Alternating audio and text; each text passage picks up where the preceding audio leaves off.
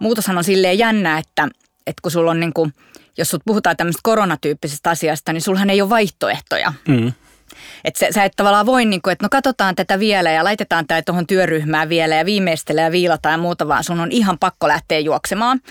Ja se tekee joskus ihan hyvääkin. Että mä luulen, että, että tämä digiasia on ollut aika monessa yrityksessä pöydällä ja aika monessa yrityksessä on otettu jo jotain askelia ja muuta. Ja nyt sitten yhtäkkiä tulikin semmoinen, että ei saatana, nyt tämä täytyy niin kuin oikeasti tehdä. Näin sanoo muun muassa Ellun kanojen perustajana tunnettu Kirsi Piha. Rakkaat kuulijat, tervetuloa kuuntelemaan Älyradiota. Tänään puhumme muutoksesta, yritysten roolista sekä vastuullisuudesta, joka on noussut asiakaskokemuksen ytimeen. Kun kaikki muuttuu, miten yritys voi pärjätä? Miten yritys voi rakentaa omaa yhteiskunnallista rooliaan? Voiko yritys enää keskittyä tekemään vain bisnestä? Esimerkiksi näistä teemoista keskustelemme tänään Kirsi Pihan kanssa. Minä olen Sami Lampinen, Salesforcen maajohtaja ja isäntänne täällä Älyradiossa. Tervetuloa Älyradioon Kirsi Piha.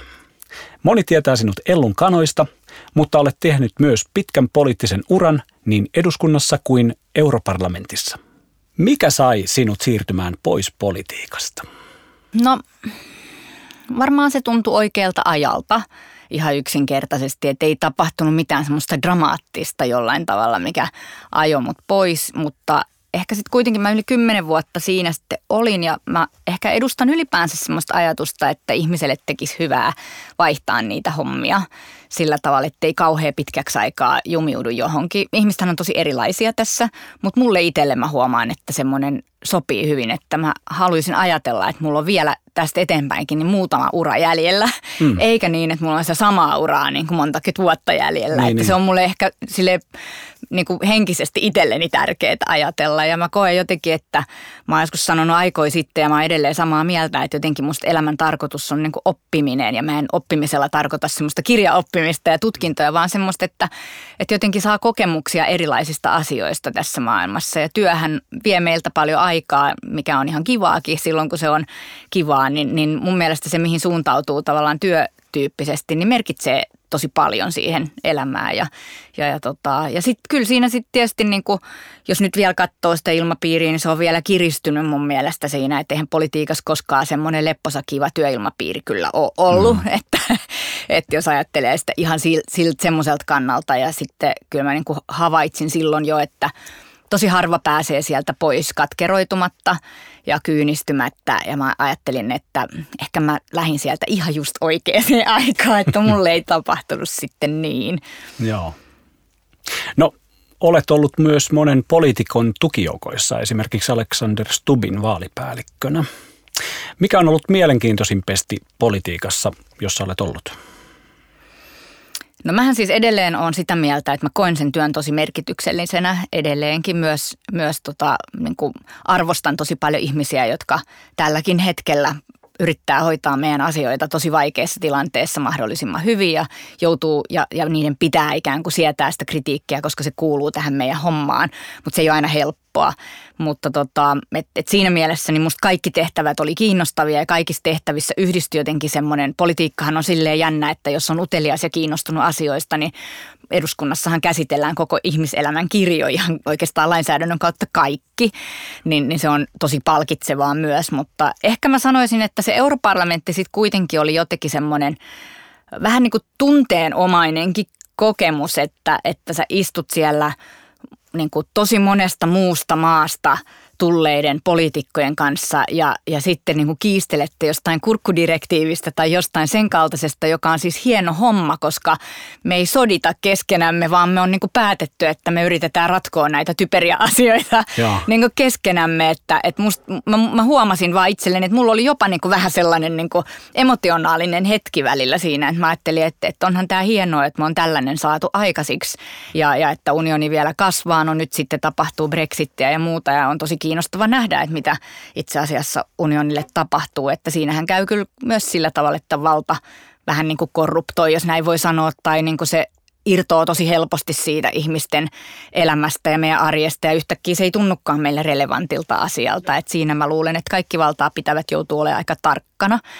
Kaikki, jotka käyttää sitä niin kuin EUnkin puhevaltaa, on sitten kysymys poliitikosta tai virkamiehestä tai avustajasta tai kenestä tahansa, niin me kaikki tavallaan vähän peilataan sitä siihen. Mutta kyllä mä sanoisin, että se ehkä sitten oli jotenkin sellainen niin kuin hieno kokemus sitten kuitenkin.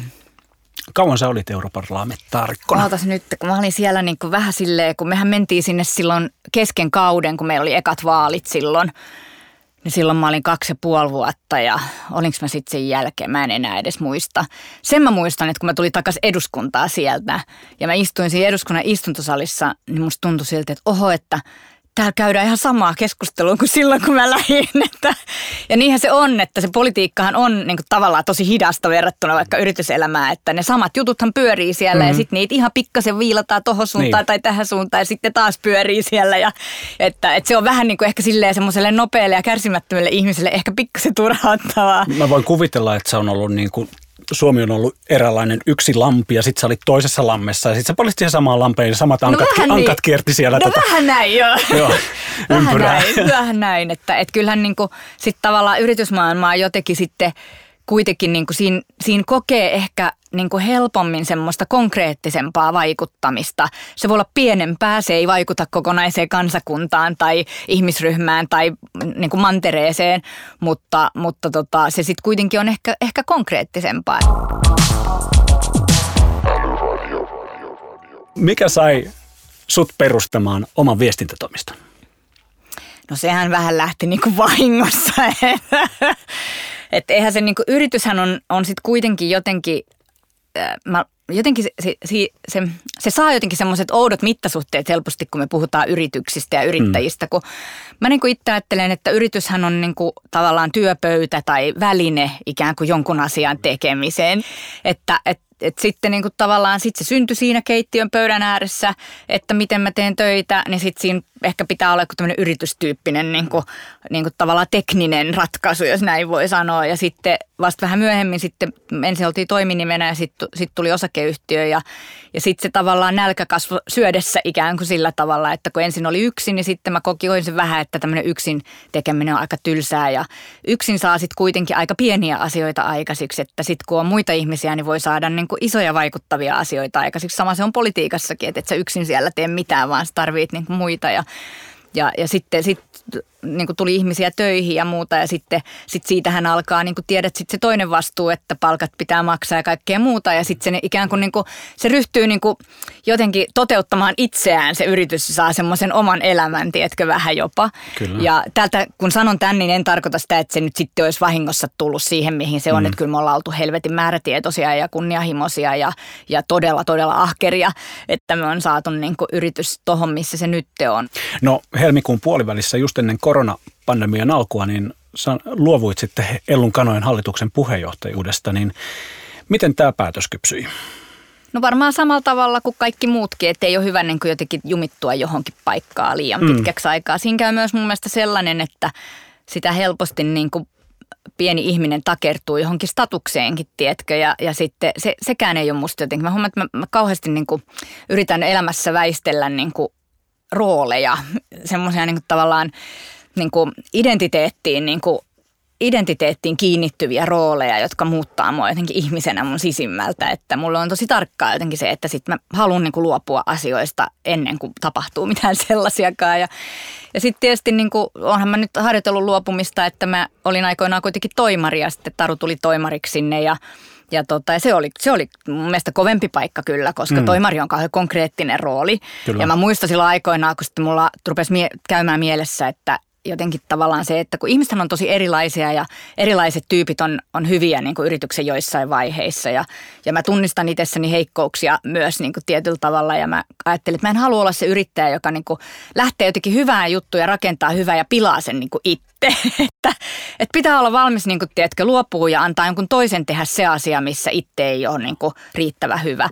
Mutta kyllä mä sen muistan, että sitten mä niin kuin, että, muistan mulla silloiselle hallituksellekin, mä sanoin, että voitaisiko miettiä niin semmoinen toimari, että se tavallaan tekisi nämä toimarin työt, mutta että mä niin kuin tavallaan päättäisin kuitenkin kaikesta. Sitten oli vaan että, mm, että sä et kyllä ihan hirveä kunnianhimoista hyvää toimaria saa tuolla niin roolituksella. Ja tajusin se toki itsekin.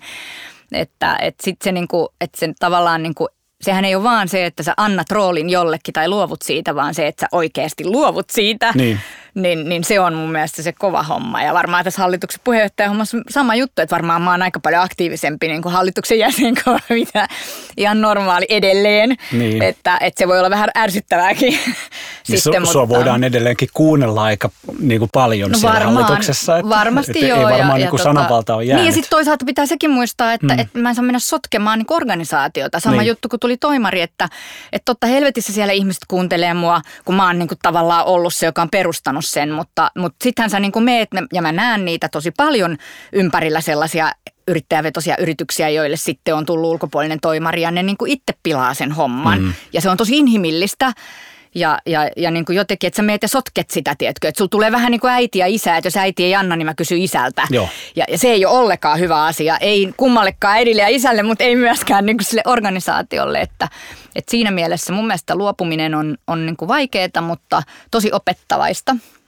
Ja, tota, ja kyllähän me nyt tällä hetkellä niin kuin me muodostetaan mun mielestä niin kuin Sutisen Mika ja Tarun kanssa niin ihan superhyvä kolmikko, että meillä ei kukaan meistä kolmesta ole sellainen – joka jotenkin niin kuin, tiedätkö, kattoisi, että no tässä nämä roolitukset menee tällä lailla, mm. vaan me ollaan niin kuin tosi jotenkin semmoinen aktiivisesti kommunikoiva ja, ja niin kuin pallotteleva joukko, Joo. joka ei tartu niin kuin tämmöisiin statuksiin ja muihin, vaan meillä on niin kuin ihan super iso halu auttaa tätä yritystä niin paljon kuin me vaan yhdessä voidaan tehdä. Just näin, eli hyvä hallitustyö on sitä, että siinä sparrataan yes. sen sijaan, että hallitus niin kuin ku, sanoisi, niin kuin jos toima, toimitusjohtajalla olisi joku kysymys, niin sanoisi, että hei, sunhan pitää hoitaa just tämä, että näin. me ollaan sut palkattu sitä varten. Just että näin. Mä niin uskon, että tämä maailma coachaus. muuttuu enemmän ja enemmän just tollaiseksi, tiedätkö, niin. että hyvät hallitukset toimii niin kuin sparraten. Joo. Että se tavallaan se hallitustyöskentely, millaisena se niin kuin jotenkin nähdään, niin se on aika mekaanista ja se on sellaista, tiedätkö, niin kuin jotenkin hyvin formalisoitua. Ja mä luulen, että se tässä maailmassa, missä asiat muuttuu tosi nopeasti, niin ei ole paras tapa auttaa. Ja sittenhän siinä käy tosi helposti niin, että, että tulee niin kuin toimarille tulee tarve niin kuin näyttää asiat parempina kuin mitä ne oikeasti on ja sitten tulee paskamaisia yllätyksiä. Mm. Ja, ja, tota, ja se johtuu musta osin just tästä formaliteetista, että, että sulle, sul, se on ikään kuin se olisi sun vastapari, vaikka se ei ole, kun sen pitäisi olla sun niin kuin, tiedätkö, taistelupari, sun niin kuin, työkaveri. Olemme eläneet varsin traagisen ja vaiheikkaan kevään. Tänä keväänä asiointi muuttui kertahumauksella osittain tai täysin digitaaliseksi. Millaisia kokemuksia sinulla on tältä keväältä? Millä mallilla suomalaisten yritysten digitaalinen asiakaskokemus on?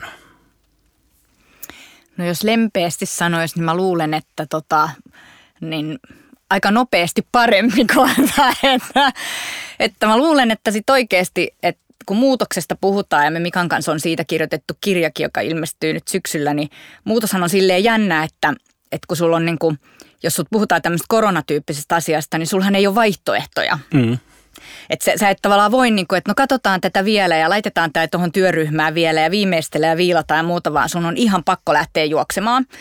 Ja se tekee joskus ihan hyvääkin. Että mä luulen, että, että digiasia on ollut aika monessa yrityksessä pöydällä ja aika monessa yrityksessä on otettu jo jotain askelia ja muuta. Ja nyt sitten yhtäkkiä tulikin semmoinen, että ei saatana, nyt tämä täytyy niin kuin oikeasti tehdä. Ja se on ollut monessa yrityksessä vaikeaa. Mä oon muutamaa katsonut läheltä, se on ollut tosi vaikeaa, mutta se on ollut sen arvosta, että sitten kun on vaan niin kuin jotenkin jaksettu tässä epävarmuudessakin, mikä on siis tosi epäkiitollinen paikka sitten mm-hmm. niin kuin tehdä, mutta kun pakko on pakko, niin sitten pitää tehdä. Niin kyllähän sitten yritykset, niin kuin, tiedätkö, aika nopeasti, se, toki tässä on erilaisia tarinoita ja me varmaan nähdään ne niin kuin kohta sitten, että ketkä, ketkä onnistuu ja ketkä ei onnistunut, mutta, mutta kyllähän niin kuin yritys, joka haluaa olla olemassa, niin se lähtee kyllä juokseen. Ja nyt jotenkin se ajatus siitä, että meillä on edelleen tämä vaihtoehto, että me hoidetaan tämä digitalisaatio joskus vähän myöhemmin, niin mä olen, että se on nyt kyllä niin kuin tavallaan mennyttä, että kukaan ei enää ajattele sitä. Ja, ja, tota, ja mä luulen, että sitten tässä on käynyt niin, että kun puhutaan kuluttajakokemuksesta, niin me kuluttajat on myös niin kuin opittu tässä ihan älyttömästi. Että et niin kuin, että ai jaa, Voltista saa ruokaa kotiin ja ai jaa, niin noi, että noi ostokset voi tosiaan tilata tolle ja mä vaan noudan ne sieltä ja tiedätkö, että, että me on niin kuin pakon edessä myös kuluttajina jouduttu niin kuin oppimaan erilaisia asioita. Ai apteekistakin voi tilata tälleen ja, ja tiedätkö, että se, se kiihdyttää tietysti myös tätä, että me ollaan opittu nyt ehkä tiettyjä tapoja, jotka todennäköisesti ainakin osittain jää meille. Ihan varmasti. Ja, ja silloin se tarkoittaa sitä, että niiden yritystenkin on kiitollisempaa niin kuin juosta sitä juoksua, koska Kyllä. me juostaan siinä vierellä.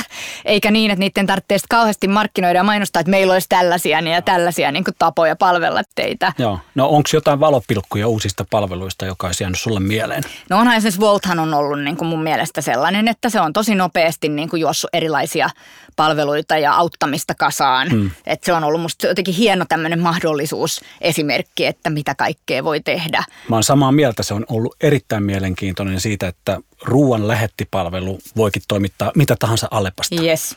Mä muistan siinä vaiheessa, kun mun tytär sanoi, että, että mä tilaan henkareita Voltista. Mä että anteeksi, mitä? et, et, sit, et siinä niin näki, että okei, ja, ja voi, voi olla, ja varmaan onkin niin, että niistä ei kaikki jää voimaa ja muuta, mutta mä luulen, että ne on saanut, ne on rohkeina niin uskaltanut kokeilla nyt asioita, mistä sitten osa jää ja osa ei. Joo. Ähm, samaan aikaan digitaalisuuden kanssa vastuullisuus on noussut yhä keskeisemmäksi osaksi asiakaskokemusta. Ja Forbesin tutkimuksen mukaan 88 prosenttia kuluttajista uskoo, että brändit pystyvät muuttamaan maailmaa. Siis brändit Joo. muuttamaan maailmaa. Kirsi, olet entinen poliitikko ja strategisen muutoksen asiantuntija. Onko näin todella?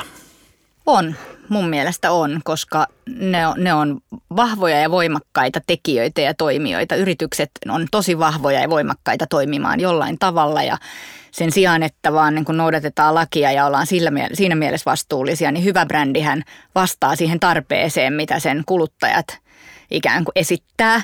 Ja, ja nyt kuluttajat selvästi haluaa enemmän sitä, että et, et ne niin kuin tietää ja voi olla varmoja siitä, että se minkä ne ostaa, niin, niin on jollain tavalla niin kuin synkassa sen arvomaailman kanssa, mitä ne itse kokee ja pyrkii ja, ja niin kuin pyrkii toteuttamaan. Että mä luulen, että me kaikki ollaan saatu sitten kuitenkin aika monta herätystä tässä ilmastokriisi hengessä ja muussa, että, että miten me voitaisiin niin elää paremmin ja olla paremmin ja syödä paremmin ja tiedätkö ja muuta. Ja sitten kun me itse yritetään kovasti, niin kyllä me halutaan, niin, että, että me ei niin vahingossa tehdä niin virheitä. Sitten me ollaan myös, koska brändit on ollut taitavia, niin ne on tullut meille tärkeiksi niin meille tulee niin kuin tärkeäksi se, että, että jos mä käytän tätä, että nämä toimii niin kuin oikein. Että se, se ei ole edes pelkästään se, että me vaaditaan, vaan me koetaan, että se on vähän niin kuin meidän kaveri, tiedätkö, että, että se olisi kauhean ikävää, jos se niin kuin olisikin jotenkin häpeällinen ja se ei toimisi niin vastuullisesti kuin me ehkä toivotaan ja muuta. Että, että, ja kyllä mun mielestä niin kuin musta se on ihan, ihan relevantti ajatus ja musta sitä ei kannata pelätä poliitikkona, ei kannata musta pelätä sitä, että, että brändit niin kuin pyrkii vastuullisuuteen ja muuttaa maailmaa, koska sehän on vaan niin kuin hyvä asia. Ne pystyy halutessaan tekemään tosi paljon tosi nopeasti ilman sitä, että me odotetaan, että maailmassa kaikki maailman maat allekirjoittaa jonkun sopimuksen ja tekee jotain. Joo. Et se on musta super, niin kuin, super hyvä asia ja sitä pitäisi kaikin tavoin kannustaa. Mä huomasin, että sä olit kauppalehti Optiossa ää, lukenut hiljattain tuossa keväällä Mark Benioffin Trailblazer-kirjan. Joo. Ensinnäkin, niin miksi sä olet lukenut ja mitä oivalluksia tai inspiraatioita sä sait siitä kirjasta? No mä luin kaikenlaista ja, ja, tota, ja musta se oli, onhan se nyt ihan hemmetin kiinnostava tarina sitten kuitenkin ja, ja tämä henkilöhän on siis, siitä voidaan olla montaa mieltä ja, ja se kirja oli siis paikoin todella ärsyttävä, koska tota, sillähän on kauhean semmoinen niin kuin, ehkä se on amerikkalainen tyyli tai mikä se nyt sitten on niin kuin tavallaan semmoinen tosi niin kuin, vähän röyhkeä tyyli, eikö vaan niin kuin jotenkin ja name droppailu oli aika paljon ja kaikkea muuta, mutta samanaikaisesti niin on siinä niin kuin rohkea ihminen, joka saa asioita aikaisiksi ja, ja, ja sitten myös niin kuin on tämmöinen tietyn tyyppinen toimariaktivisti, jos näin voi sanoa, että ottaa tavallaan se rooli myös semmoisena, että, että siinä roolissa voi vaikuttaa asioihin, jotka ei ole pelkästään sen organisaation sisäisiä asioita. Ja mun mielestä sellaisessa on jotain virkistävää. Mä itse tykkään siitä, että, että ihmiset, joilla voi olla vaikutusvaltaa, niin myös niin kuin käyttää sitä. Se, mikä siinä kirjassa mun mielestä oli kuitenkin parasta, niin ei itse asiassa edes ollut tämä toimariaktivismi ja tämmöinen niin julkinen rooli ja, ja tämmöinen niin viestinnällinen asia, mutta musta kiinnostavinta oli sen tapa niin kuin toteuttaa muutosta siellä organisaation sisällä, joka oli superkonkreettinen ja tosi niin kuin jotenkin semmoinen kokeileva ja nopea. Että muuhun teki erityisesti vaikutuksen, mä taisin siinä kauppalehdissäkin sanoa se, se tota, tasa-arvoasia, mikä Joo. siellä, että kun sulla on niin kuin naisten ja miesten palkat ja, mm. ja sitten kun sille tulee niin kuin tavallaan tieto, sille kerrotaan, että meillä on tämmöinen ongelma, että naiset saa niin kuin vähemmän ja miehet enemmän. Se on ensin se kieltä, se kertoo siinä tosi rehellisesti mun mielestä sen, miten, miten ihmisen niin kuin, tiedätkö, muut, muuttuminen tapahtuu. Ensin se kielsi sen, se että ei voi olla, että me ollaan tosi tarkkoja tässä ja tämä ei voi olla totta. Ja, mutta sitten se kuitenkin niin kuin lupasi tämmöisen avoimen shekin, että jos te löydätte tämän ongelman, että jos se on totta, että nyt keräätte dataa, niin se hoidetaan. Se fiksataan, vaikka se maksaisi mitä. Ja sehän sitten maksoi tosi paljon, koska se ongelma oli olemassa. Mutta sitten se kiinnostava puoli oli se, joka taas menee tähän muutokseen jotenkin ytimeen mun mielestä, että muutoshan ei tapahdu kerralla. Vaan sehän on tapahtunut vuosien saatossa, joten se ei myöskään voi niinku rat- tulla ratkaistuksi kerralla shekillä, vaan se on rakenteissa ja sitten se, se kertoo siinä, kuinka se ongelma toistuu ja toistuu ja se oli aina siitä niinku edessä jotenkin. Ja sitten niillä tuli tämä tämmöinen, miten ne sanoi sen, että jotenkin, että, että meidän täytyy löytää se oikea henkilö and she's already out there.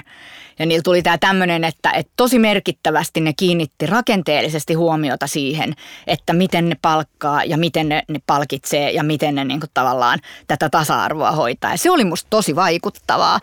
Erityisesti ehkä just siksi, että aika harva kertoo nämä muutostarinat niin rehellisesti, vaan kerrotaan, että no sitten me heti huomattiin, että meillä oli tämmöinen ongelma ja sitten me ratkaistiin se, mm, mm. Koska me oltiin niin nerokkaita, niin Joo. me ratkaistiin se täällä kerralla. Että, että mä tykkään siitä, että muutostarinat olisi niin kuin rosos tietoisempia, koska se auttaisi meitä kaikkia muutoksessa pyristeleviä tajuamaan, että me ei ole epäonnistuttu, vaan me ollaan vaan siinä muutoksen jossain vaiheessa ja meidän pitää vaan sinnikkäästi jatkaa eikä todeta, että okei, no ei, ei tätä sitten varmaan voi ratkaista. Kyllä.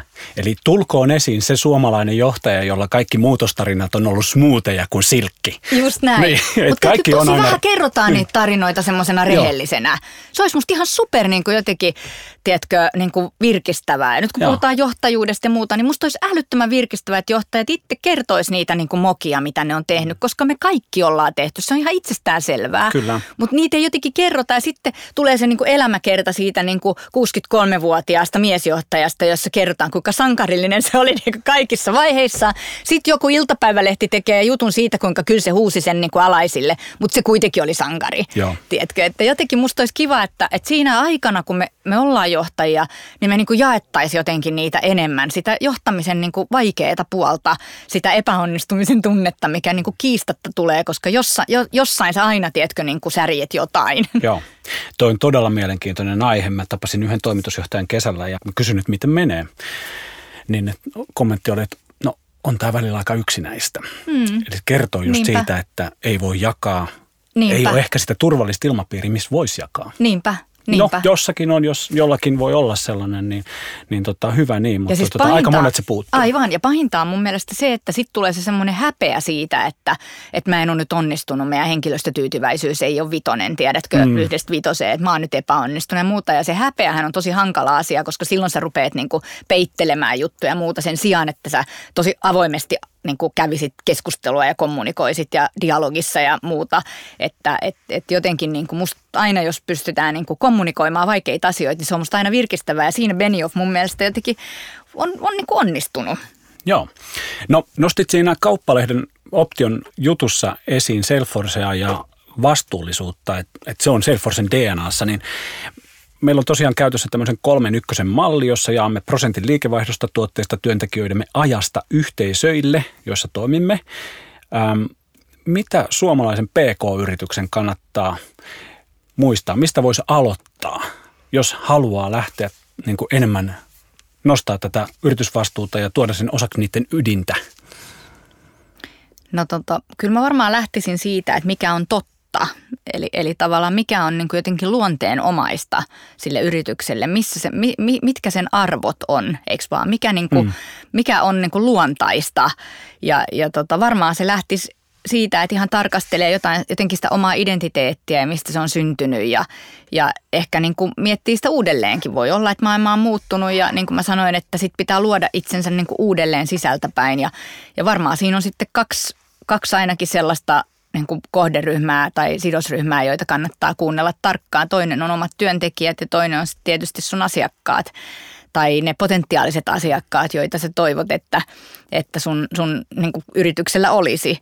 Mutta mä jotenkin huomaan sen, että mä itse pidän supertärkeänä sitä, että jotta se on totta ja jotenkin tulee sieltä sisältä, että työntekijät on mukana niin kuin miettimässä sitä, että mitä tämä meidän vastuullisuus meille on. Ja sitten jotenkin se edellyttää semmoista aika rehellistä keskustelua mm. mun mielestä. Ja, ja se ei ole aina hirveän helppoa yrityksessä, kun sulle tulee vähän semmoinen johto vastaan muut niin kuin asetelma jotenkin. Ja, ja, tota, ja sen purkaminen musta siinä olisi tosi tärkeää, että jotenkin uskallettaisiin konfliktoida niitä omia niin kuin juttuja ja, ja niin kuin huonoja asioita ja tuoda hyviä ja, ja muuta tämmöistä. Että, että ehkä tässä mennään myös siihen muutoksen ytimeen, että se on tosi vaikeaa, että, että sit niin kuin jotenkin se on, se on vaikeaa ja se on vähän työlästä, Joo. tiedätkö. Ei me nyt ole aikaa, tiedätkö tämmöiseen, että mennään nyt vaan tuohon hankkeeseen mukaan, kun se tuntuu nyt hyvältä ja sitten me voidaan kertoa, että me ollaan tuossa hyvän hankkeessa mukana ja, ja fine, se on ihan hyvä, voi siitäkin aloittaa, mutta jos haluaa, että se on jotenkin niin kuin sanoit, että DNAssa, että se on sussa mm. niin kuin, tiedätkö, sisällä rakenteissa, niin sitten pitää tehdä jotain muuta kuin vaan osallistua johonkin hankkeeseen, että et, et tavallaan niin kuin sitoutua tavallaan johonkin asiaan riippumatta siitä, meneekö yrityksellä hyvin vai ei. Sitähän se tarkoittaa. No ei ole kovin monta vuotta siitä, kun julkinen keskustelu yritysvastuusta pyöri osakeyhtiölain pykälien mm. ympärillä. Mm. Ähm, mikä on ollut sun mielestä isoin muutos suomalaisessa yritysvastuukeskustelussa? No mun mielestä ensinnäkin suomalaiset yritykset jotenkin on niin kuin mun mielestä DNAltaan niin kuin vastuullisempia kuin mitä ehkä me ajatellaan. Että kyllä niin kuin suhtautuu tosi vakavasti omaan rooliin, jos näin voi sanoa, mutta ehkä sitten on oltu vähän arkoja ensinnäkin kertomaan asioista, koska ei me nyt lähdetä tässä paukuttelemaan henkseleitä. Ja sitten ehkä on oltu vähän silleen, niin kuin sen lainsäädännön vankina tietyllä tavalla, että me nyt noudatetaan kuitenkin tätä lakia. Että ehkä se vähän liittyy siihen että kun sä haluat paukutella henkseleitä, niin sulla on isompi motivaatio myös miettiä, että mitä sä voit tehdä niin kuin toisin kuin joku muu. Että et eihän se aina ole niin kuin yrityksissäkään niin altruistista tavallaan tämä niin kuin hyvän tekeminen, että kyllähän se lähtee jostain sitten joskus se, se ikään kuin motivaatio jostain kilpailusta tai erottumisesta, erottumisen tarpeesta tai muusta. Mutta että et en mä tiedä, onko se keskustelu sitten kauheasti – lopulta niin kuin muuttunut muuta kuin, että ilmastokriisi on, on niin kuin selkeästi yrityksillä tosi tärkeä ja ne pyr, pyrkii niin kuin tekemään asioita siinä mielessä paremmin ja, ja niin kuin ehkä sitten myös vähän profiloitumaan siinä, että, että me tehdään – tehdään asioita paremmin. Se, mikä on muuttunut, on se, että, että ilmapiiri on niin kuin läpinäkyvä, että et, et sä oikein voi olla tekemättä asioita, koska sit sut sheimataan Twitterissä ja sit siellä sä sitten vastailet viestintäosastoon, niin kuin mm. yrittää vastata jotain, että, että se tavallaan in your face se homma, että sä et oikein voi niin kuin välttää sitä, mutta en mä tiedä, onko se sitä keskustelua kauheasti sinällään niin kuin virkistänyt, että aika arkoja me ehkä sitten ollaan kuitenkin yrityksissä puhumaan. Ja ehkä ehkä se niin kuin, tekeminen on enemmän vähän sellaista niin kuin, kuitenkin siihen liittyvää, että ilmastokriisi ja näin, ja sitten on vähän ad hoc tällaisia muita juttuja, että ehkä aika harvalla on niin teillä tämmöinen rakenteellinen yksi yksi yksi malli tai tiedätkö jotain tämän tyyppistä. Korona laittoi Suomen kiinni vain pari viikkoa sen jälkeen, kun olit lopunut Ellun kanojen puheenjohtajuudesta. Minkälainen paikka se oli? No niin kuin mä sanoin, niin eihän, se, niin kuin, eihän luopuminen, kun mä en nyt lähtenyt minnekään, niin en, mä, niin kuin, en mä nyt paiskanut ovea kiinni ja lähtenyt niin kuin pois, vaan, vaan tota mun rooli vähän muuttu. Ja itsestään selvää oli myös silloin se, että, että me tehtiin kolmikkona sitä koko tämän koronakriisin niin kuin ajan niin ollaan tehty kolmikkona niin kuin duunia niin paljon kuin ollaan vaan pystytty. Mika Tiest ottanut hallituksen puheenjohtajana niin kuin myös tämmöisen formaalin roolin siihen ja Taru toki toimarina toimarin rooli ja muuta, mutta kyllä me nyt niin kuin kolmistaan ollaan koko tämä aika oltu hyvin tiiviissä niin kuin yhteistyössä ja mä luulen, että varmaan toimitaan tämän jälkeenkin, vaikka ei olekaan kriisiä, ehkä toivottavasti. Niin, niin tota, ja se, se, oli ehkä silleen se oli hauskaa, että se, se oli hieno testi meille kyllä kolmikolle, että miten meidän niin kuin, hommeli toimii niin kuin, mm. tosi pahassa paikassa, missä voisi olla myös niin, että tulisi tietkö kireyttä ja niin kuin kaiken näköistä, koska se epävarmuus oli aika iso kyllä, että kun se iski niin kuin päälle, niin tuntui siltä, että sä et oikeasti näe niin kuin ensi viikkoon. Ihan varmasti. Että, että oli se ihan todella niin kuin kova ja kipeä paikka. Ja se oli niin kuin kiva huomata kyllä, että me, meidän vahvuudet kyllä täydentää toisiaan niin kuin tosi hienosti, että, että me, me jotenkin pystyttiin niin kuin semmoisessa hyvässä hengessä koko ajan niin kuin tekemään asioita ja jakamaan mm. tehtäviä ja, ja niin kuin jotenkin ilman, että oli yhtään sellaista, tiedätkö, jotenkin niin kuin kireyttä tai semmoista niin kuin, niin kuin pahaa verta tai mieltä tai muuta, että – että mehän sitten tehtiin se osakekauppakin ja, ja se piti tehdä siis, siis, että me ei tiedetty silloin, että tulee korona. Ja, tota, ja sitten sehän finalisoitiin sitten niin kuin koko homman aikana. Että, ja kyllä siinä sitten käytiin vielä keskustelua. Mäkin sanoin, että ootteko te nyt varmoja ja niin kuin kaikkea, että tässä nyt voi tapahtua mitä vaan, mutta että ei, ei kun ollaan varmoja. Että, että kyllä se silleen jotenkin, tiedätkö, myös lujittaa. Kriisithän on silleen jänniä, että kyllä ne myös niin kuin lujittaa mm. ihmissuhteita ja työsuhteita ja kaikkea semmoista yhdessä tekemistä. Niin. No onko sulla vinkkejä johtajille tässä epävarmuudessa? No mun mielestä kannattaa, niin kuin, jos, ei ole, jos ei se ole olemassa olevaa niin kuin arkikäyttäytymistä, niin se dialogi omien ihmisten kanssa kannattaa kyllä avata tosi levälleen. Eli kannattaa kuunnella niin kuin omia työntekijöitä, kannattaa ottaa ne mukaan niihin ratkaisuihin mahdollisimman paljon ja se on tosi paljon enemmän kuin kuvittelee. Mm. Ja, ja niin kuin jotenkin pyrkiä niin kuin kriisissä sitten niin kuin, ei niin, että osallistetaan ihmisiä, vaan niin, että kaikki ihmiset osallistuu sen kriisin ratkaisemiseen.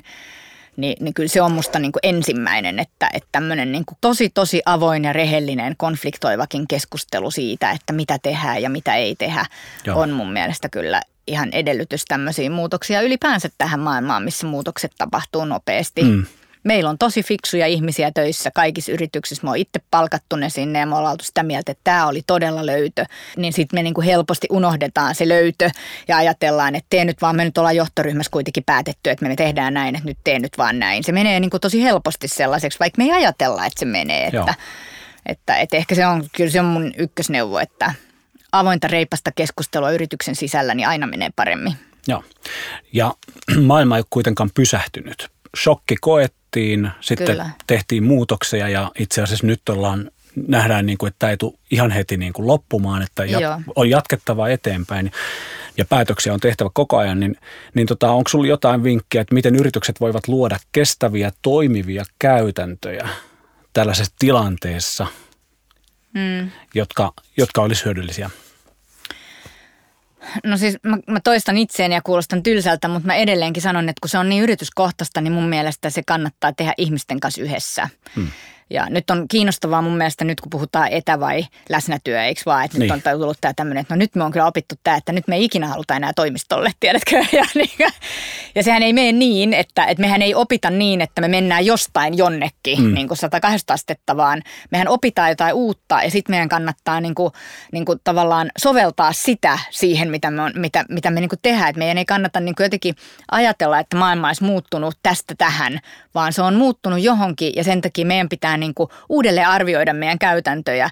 Mutta esimerkiksi musta on super kiinnostavaa tämä etä niin kuin läsnäkeskustelu, koska esimerkiksi mähän olin jossain vaiheessa mieltä, kun kaikki hallitukset, missä mä oon, niin ne kaikki kokoukset oli etänä. Se oli fantastista, se oli ihan mahtavaa. Mä sanoinkin, tota, taisi olla Vincitin hallituksen kokouksessa, mä sanoin, että mä oon niin ajatellut, että mä en enää ikinä tuu minnekään, että mä oon aina vaan täällä himassa, että te saatte tehdä semmoisen pahvikirsin sinne, joka voi istua siellä, että mä oon aina niin jotenkin etänä, että se oli jotenkin niin helppoa, että ei ollut siirtymiä eikä mitään ja se oli jotenkin supertehokasta mun mielestä, mutta eihän se niin toimi, koska varsinkin sitten kun mennään niin kuin sitten omaan organisaatioon ja muuhun, niin, niin, niin kiinnostava kysymys on, että miten yrityksen kulttuuri kestää sen, että me ei ollakaan enää niin kuin tällä tavalla fyysisesti yhdessä. Meillä ei ole niitä, tiedätkö, random keskusteluja, joita ei ole kalenteroitu, mm. tiedätkö, niin kuin kahviautomaatin luona Joo. tai mitä tahansa. Ja me unohdetaan kysyä, että mitä sulle kuuluu ja miten muuten se sun koiran leikkaus meni, koska me keskitytään tosi isosti siinä etähommassa sellaiseen aika niin kuin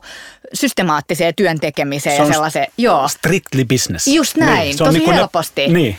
Että, että siinä mielessä mun mielestä, niin kuin mun mielestä me tarvitaan vanhanaikaista fyysistä yhteyttä ihmisiin ja, ja se on musta yritysten niin kuin kulttuurin näkökulmasta super tärkeää, koska se kulttuuri tavallaan, se toimintatapa ja tekemisen niin kuin moraali ja tämmöinen, niin se ei oikeastaan tuu siinä niin kuin perehdytyspaketissa mm. tai tiedätkö tämmöistä, vaan se tulee niissä niin kuin arkisissa tekemisissä, mitä me tehdään ja me niin kuin imetään ikään kuin asioita, miten täällä toimitaan ja miten täällä ei toimita. Että en mä usko, että Enronillakaan perehdytyspaketissa oli kaikki kaikkea sitä, mitä sitten paljastui, että siellä oli ihan normaali käytäntö. Aivan. Vaan se on imetty ikään kuin niissä fyysisissä tekemisissä, eikö vaan? Että se on toki hyvä ja huono. Joo. Jos on huono, huono niin kuin tavallaan toimintatapa, niin sekin toki niin kuin tarttuu. Kyllä. Mutta että, että joo, kyllä mä, niin kuin musta, se, musta se on tärkeää kyllä, että me ollaan edelleen jotenkin keskenämme tekemisissä vanhanaikaisesti.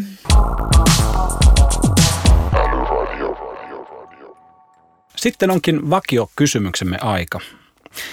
Mikä sinusta on älykkäintä juuri nyt? Se voi olla idea, palvelu, kirja, ihan mitä tahansa.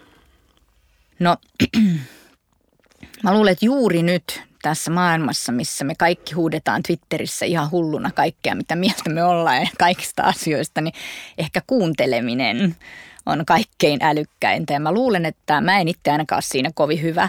Ja mä luulen, että meillä kaikilla on siinä aika paljon petrattavaa. Että, mm. että jos me jotenkin maltettaisiin joskus kuunnella sen sijaan, että meidän on aina pakko heti niin kuin tavallaan sanoa se ja tulla itse ymmärretyksi, niin, niin yritettäisiin ymmärtää. Niin mä luulen, että, että siinä me, niin kuin, me selvittäisiin tosi paljon vähemmällä pahalla mielellä ja, ja jotenkin ehkä pystyttäisiin muuttamaan asioita yhdessä tosi paljon paremmiksi.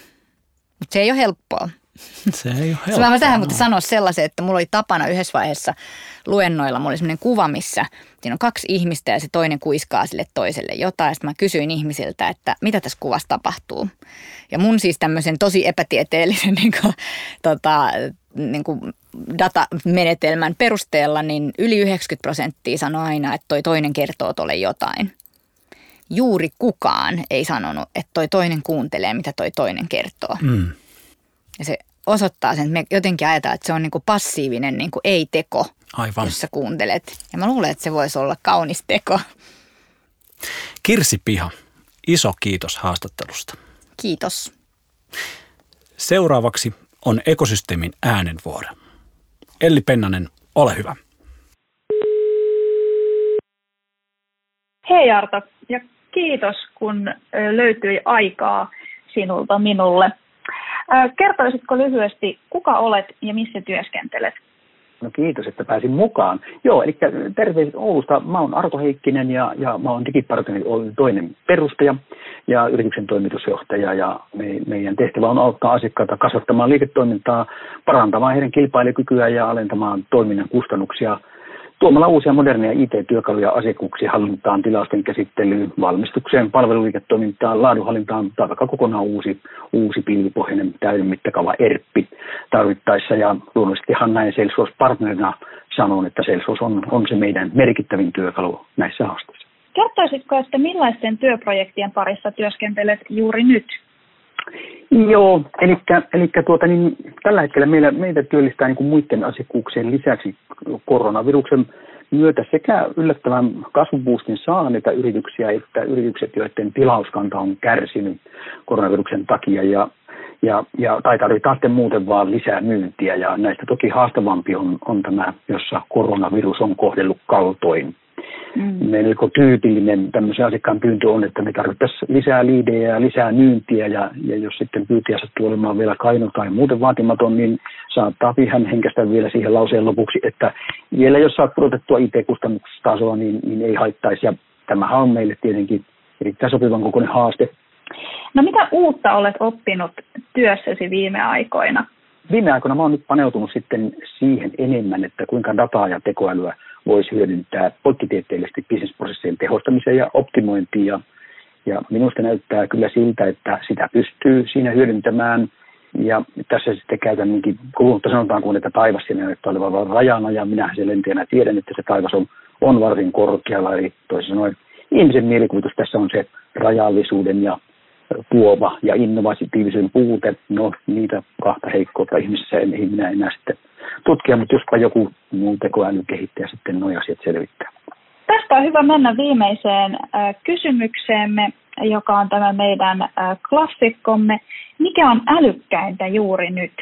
älykkääntä näyttäisi olevan juuri tämä mun yritykseni henkilökunta ja ne, ne oivallukset, jotka, jotka me ollaan nyt tehty, kun me ollaan kehitetty omaa tuotetta. Meillä on kehitteillä sellainen kliininen ratkaisu, joka syväluotaa asiakkaan kyvykkyyksistä ja kehityskohteista niin kuin vääristelemättömän arvion siitä, että joka me tyypillisesti tehtäisiin kyllä käsin, mutta, mutta nyt me teemme sen sitten ratkaisulla, generataan sitä ja kehitystoimenpiteiksi ja suosituksia toiminnan kilpailukyvyn kehittämiseen. Ja tässä transformaatiossa me tavallaan siirretään niin kuin perinteinen tämmöinen analoginen työ tai käsin tehtävä työ prosessi ja työkalun kehitysvaihe uudelle vuosituhannelle suoraan digitaaliseksi. Sen ratkaisun avulla me saadaan sitten lahjomaton ja vääristelemätön fakta asiakkaan päätöksen tuoksi siitä, miten meidän kilpailukykyä, miten heidän kilpailukykynsä voidaan kehittää, mikä se on verrattuna muihin alan toimijoihin ja, ja mikä on kyllä melkoisen tärkeää yrityksen päätöksenteossa. Arvoisa kuulija, kiitos kun kuuntelit Älyradiota. Palautetta ja peukkua voit laittaa esimerkiksi podcast-sovelluksessa tai Twitterissä häsällä Älyradio. Älyradion aiheista löydät lisätietoa blogistamme osoitteesta salesforce.com kautta suomi-blogi.